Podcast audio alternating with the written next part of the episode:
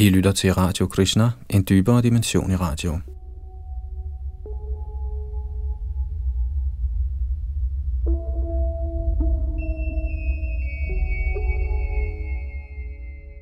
Så er vi nået til kapitel tretten i vores gennemgang af Lallitanats bog Darwin i nyt lys. Kapitlet hedder Inspiration, Instinkt og Overbevidsthed. Bag mikrofonen sidder Jalunandandas, der også styrer teknik.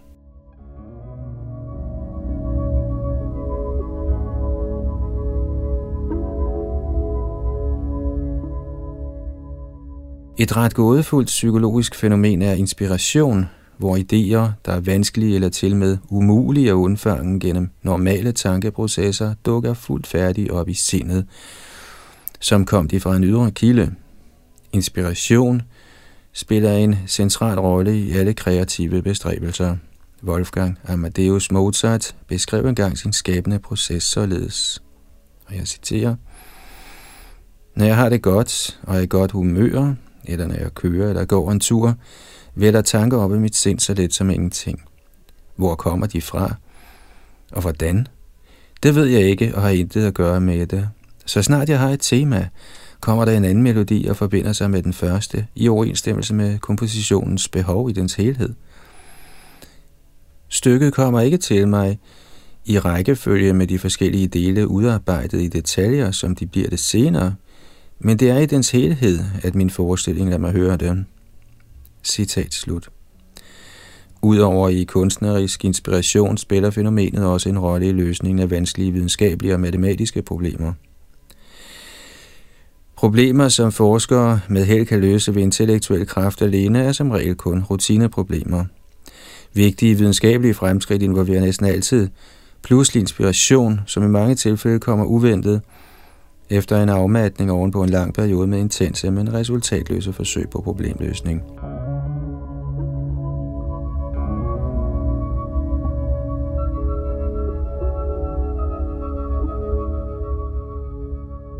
Et eksempel, der involverer matematikeren Carl Gauss, der levede fra sytten syvoghalvfjerds til atten femoghalvtreds, viser et typisk tilfælde af dette fænomen. Efter i årevis og uden held at have forsøgt at bevise en bestemt læresætning om hele tal, gik løsningen pludselig op for ham. Han beskrev sin oplevelse. "Omsider for to dage siden lykkedes det for mig, som et pludseligt lynglimt blev gåden løst. Jeg kan ikke selv sige, hvad der var ledtråden, der forbandt, hvad jeg tidligere vidste med det, der gjorde succesen mulig." Inspiration ser således ud til at komme fra en kilde, der ligger uden for den bevidste person og giver vedkommende viden, som ikke kan indhentes gennem nogen bevidst bestræbelse. Den franske matematiker Henri Poincaré, der levede fra atten fireoghalvtreds til nitten tolv, blev efter dybt at have overvejet inspirationsfænomenet i sit eget arbejde ledt til at overveje en kilde, der mindede om en slags guddommelig indgriben. Poincaré kaldte denne kilde det underbevidste selv, og beskrev det som følger: "Det er på ingen måde ringere end det bevidste selv. Det er ikke noget rent automatisk, det har dømmekraft, det har takt og finfølelse. Det kan vælge og forudane. Ja, hvad skal jeg sige, det er bedre til at forudsige end det bevidste selv. Siden det underbevidste selv lykkes, der hvor det bevidste selv fejler, står det underbevidste selv med andre ord ikke over det bevidste selv."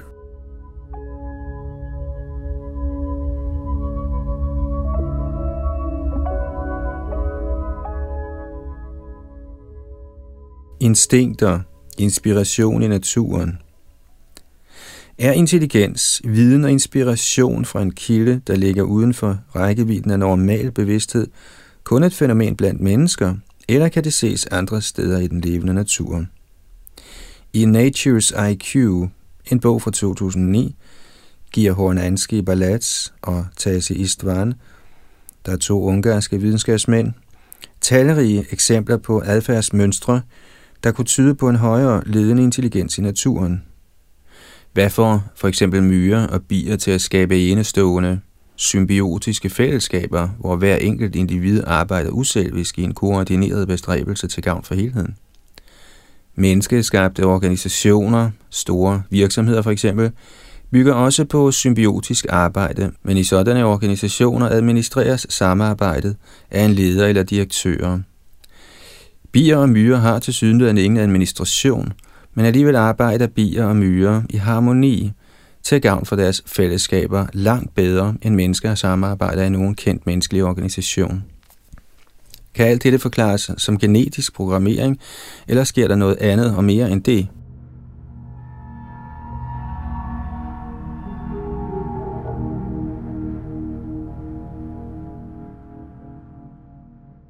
Et slående eksempel på adfærd, der tilsyneladende virker styret, kan ses i dyr, der vandrer eller trækker. Den nordamerikanske røde laks, Oncorhynchus nerka, udklækkes i ferskvandsfloder og vandløb. Kort tid efter udklækningen svømmer laksen ud til havet, hvor de lever i seks år. Ved afslutningen på det sjette år svømmer laksene tidligt om sommeren tilbage til udmundingen på den samme flod, hvor de oprindeligt kom fra. Efter at have samlet sig i stimer i tre eller fire dage, begynder fiskene den næsten umulige opgave, som det er at svømme imod flodens strøm og tilbage til deres udklækningssteder. Med utrolig næsten ustoppelig kraft kæmper fiskene sig over meterhøje sandbanker, gennem klipperev og når de kommer til mere lavvandede områder over halvt nedsunkne træstammer. Laksene kæmper sig gennem strømvirvler og klatrer med kraftfulde slag fra deres halefinner op ad vandfald. Hvor som helst floden eller vandløbet deler sig, vælger de med usvigelig sikkerhed den rigtige gren.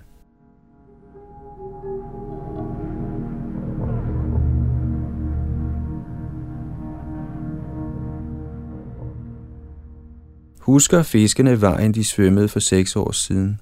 På deres oprindelige udvandring til havet kan de have tilbagelagt helt op til to tusind kilometer. Hvordan kender de vejen tilbage? Nogle videnskabsmænd mener, at laksene må kunne huske duftene fra de vandløb, som de passerer på deres vandring mod havet, og bevare disse erindringer i deres seks år i havet. Dette må siges at være en forbløffende hypotese, al den stund, at der dårligt nok er nogen målelig kemisk forskel mellem det ene vandløb og det andet. Andre videnskabsmænd kalder det instinkt, uden at vi derved er blevet klogere på, hvad instinkt egentlig er for noget.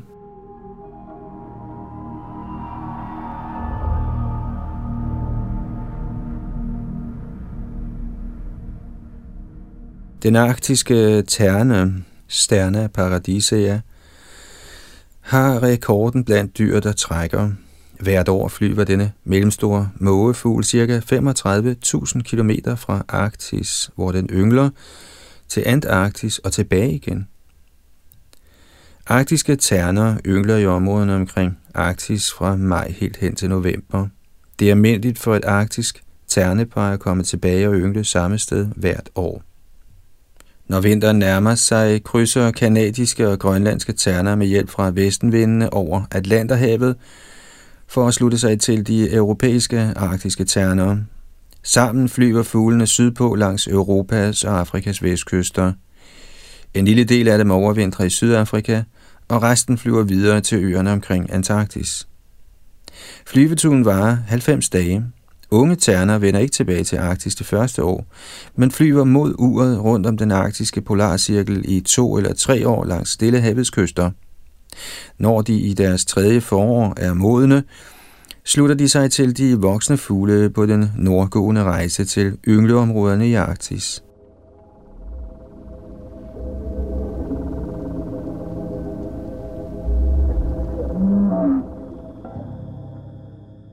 Hvorfor vælger arktiske terner at leve deres liv i jordens to mest fjerntliggende områder?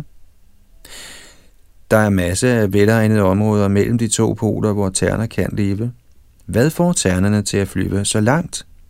Igen kalder videnskabsmændene det instinkt, og igen gør ordet os ikke rigtig klogere på, hvad fænomenet egentlig er. Er en sådan trækken genetisk forudprogrammeret, eller hvisker den samme stemme, der inspirerede Mozart og Gauss, også i deres ører?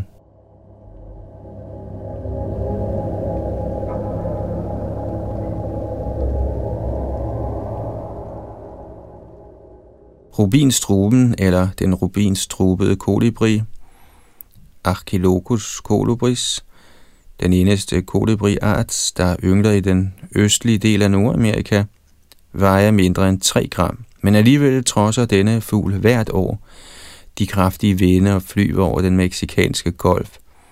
til sine vinteropholdssteder i Mexico og Mellemamerika, en strækning på næsten tusind kilometer. Fuglen tilbagelægger hele flyveturen på fireogtyve timer i et stræk, uden at gøre ophold for at finde føde eller hvile. For at kunne holde sig i luften, skal fuglen baske med vingerne femoghalvfjerds gange i sekundet, hvilket samlet giver over seks millioner vingeslag uden afbrydelse. Ud fra vores viden om, hvordan stofskiftet fungerer, skulle rubinstruben slet ikke kunne foretage en sådan rejse. Rumfanget i dens lille krop er ganske enkelt ikke stort nok til at oplagre tilstrækkelig energi til at gennemføre hele turen. Noget af dette mysterium blev løst, da forskere fandt ud af, at rubinstruber oplagrer ekstra fedt i tiden, der leder op til trækket, hvor de næsten fordobler deres vægt til seks gram.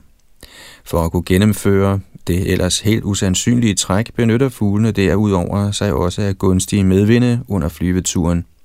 Men hvordan ved kolibrien, hvornår det er tid til at gå på fedekur? Hvordan ved den, hvornår den kan benytte sig af gunstige vinde?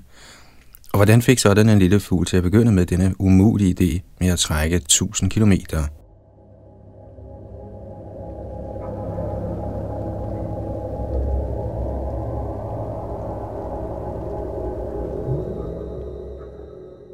Måske har sådanne fugle udviklet disse adfærdsmønstre efter mange millioner års evolution, og de voksne fugle lærer ungerne alt det, der ikke er kodet ind i deres gener. Men undersøgelser viser, at selvom dyr i et vist omfang videregiver deres erfaringer, ser det ikke ud til at være hele forklaringen. For eksempel kender gøgen Cuculus canorus ikke sine forældre. Gøgehunder lægger deres æg i andre fugles reder. Men unge gøge følger de samme trækruter som deres forældre. Ingen har lært dem, hvor de skal flyve hen. Hvor kommer deres viden fra, hvis ikke fra en ydre inspirationskilde? Et andet slående eksempel er monarksommerfuglen, der blandt andet lever i den nordøstlige del af Nordamerika. I løbet af sommerhalvåret udklækkes og lever tre eller fire generationer deres korte liv i det amerikanske nordøst. Når efteråret kommer, trækker den fjerde eller femte generation millioner af monarksommerfugle sydpå og flagrer så meget som tre tusind kilometer, indtil de når frem til et lille skovklædt område i nogle vulkanske bjerge i Mexico. Der lever de, lægger æg og dør. Den næste generation af sommerfugle begynder så igen at trække mod nord, når tiden er inde. I modsætning til deres forældre, der flyver sydpå i et træk, flyver disse sommerfugle kun et stykke af vejen nordpå. Deres efterkommere i næste generation fortsætter rejsen nordpå, og det er først tredje eller fjerde generation af monarksommerfugle, der når frem til deres nordlige opholdssteder, hvor kredsløbet starter forfra. Tre eller fire generationer af sommerfugle lever og dør i nord mellem ankomsten til nord og det næste træk sydpå. Sommerfuglene, der trækker til Mexico, er tip tip tipoldebørn til den næste generation, der foretog turen. Og sommerfuglene, der omsider når frem til det nordøstlige Nordamerika, er tip tip tipoldebørn til den forrige generation, der har foretaget rejsen.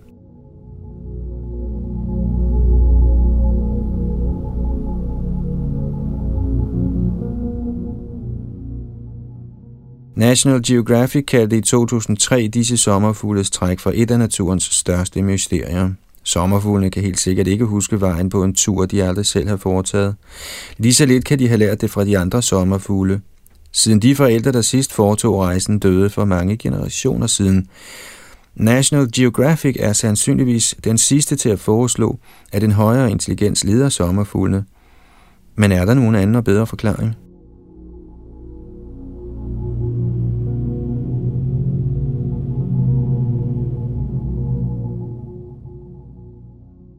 Det underbevidste selv. Som nævnt ovenfor nåede matematikeren Henri Poincaré gennem sin erfaring med inspiration frem til ideen om det såkaldt underbevidste selv. Et selv, som han tilskrev næsten overnaturlige egenskaber, og jeg citerer, er det underbevidste selv med andre ord ikke højere end det bevidste selv, citat slut. Ikke desto mindre bakkede han igen væk fra ideen om guddommelig inspiration, citat. Jeg må tilstå, at jeg for mit eget vedkommende ville have at skulle acceptere en sådan konklusion. Citat slut. Han foreslog derefter en mekanisk forklaring på, hvordan det underbevidste selv når det betragtes som en maskine, kunne være årsag til inspiration. Poincaré foreslog, at det underbevidste selv mekanisk og tilfældigt sammensætter mange kombinationer af matematiske symboler, indtil det til sidst finder en kombination, der tilfredsstiller det bevidste sinds ønsker om at finde frem til et bestemt matematisk resultat. Poincaré kom ikke nærmere ind på, hvordan en sådan maskine skulle være opstået til at begynde med. Poincaré vidste også, at antallet af kombinationer, der er involveret i en sådan form for problemløsning, let kunne overstige antallet af operationer, som hjernen på kort tid med rimelighed kunne forventes at udføre.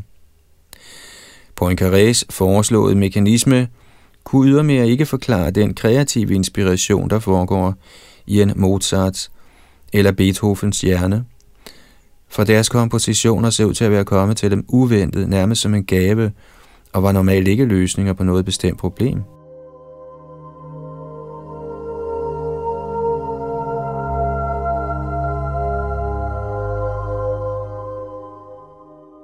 Som landet ligger nu, har ingen foreslået nogen form for testbar teori, eller sågar kommet med bare et rimeligt forslag til, hvordan inspiration kan komme fra en fysisk mekanisme. Selvom inspiration er en almen erfaring, har videnskaben videt fænomenet så godt som ingen opmærksomhed. Så hvorfra kommer inspiration? Umiddelbart ligner det en slags allestedsnærværende kilde til intelligens, en overbevidsthed bag alle fænomener.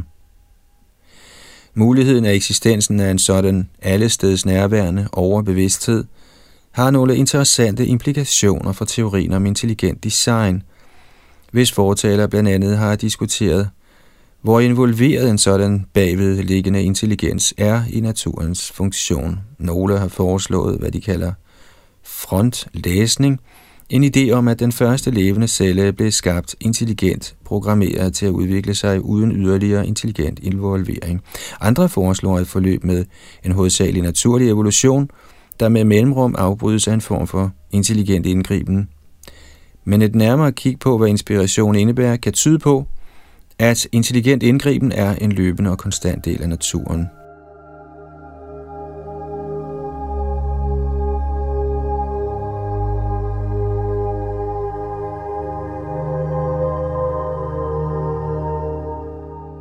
Og her var det trettende kapitel i Lallitanats bog Darwin, en nyt lys.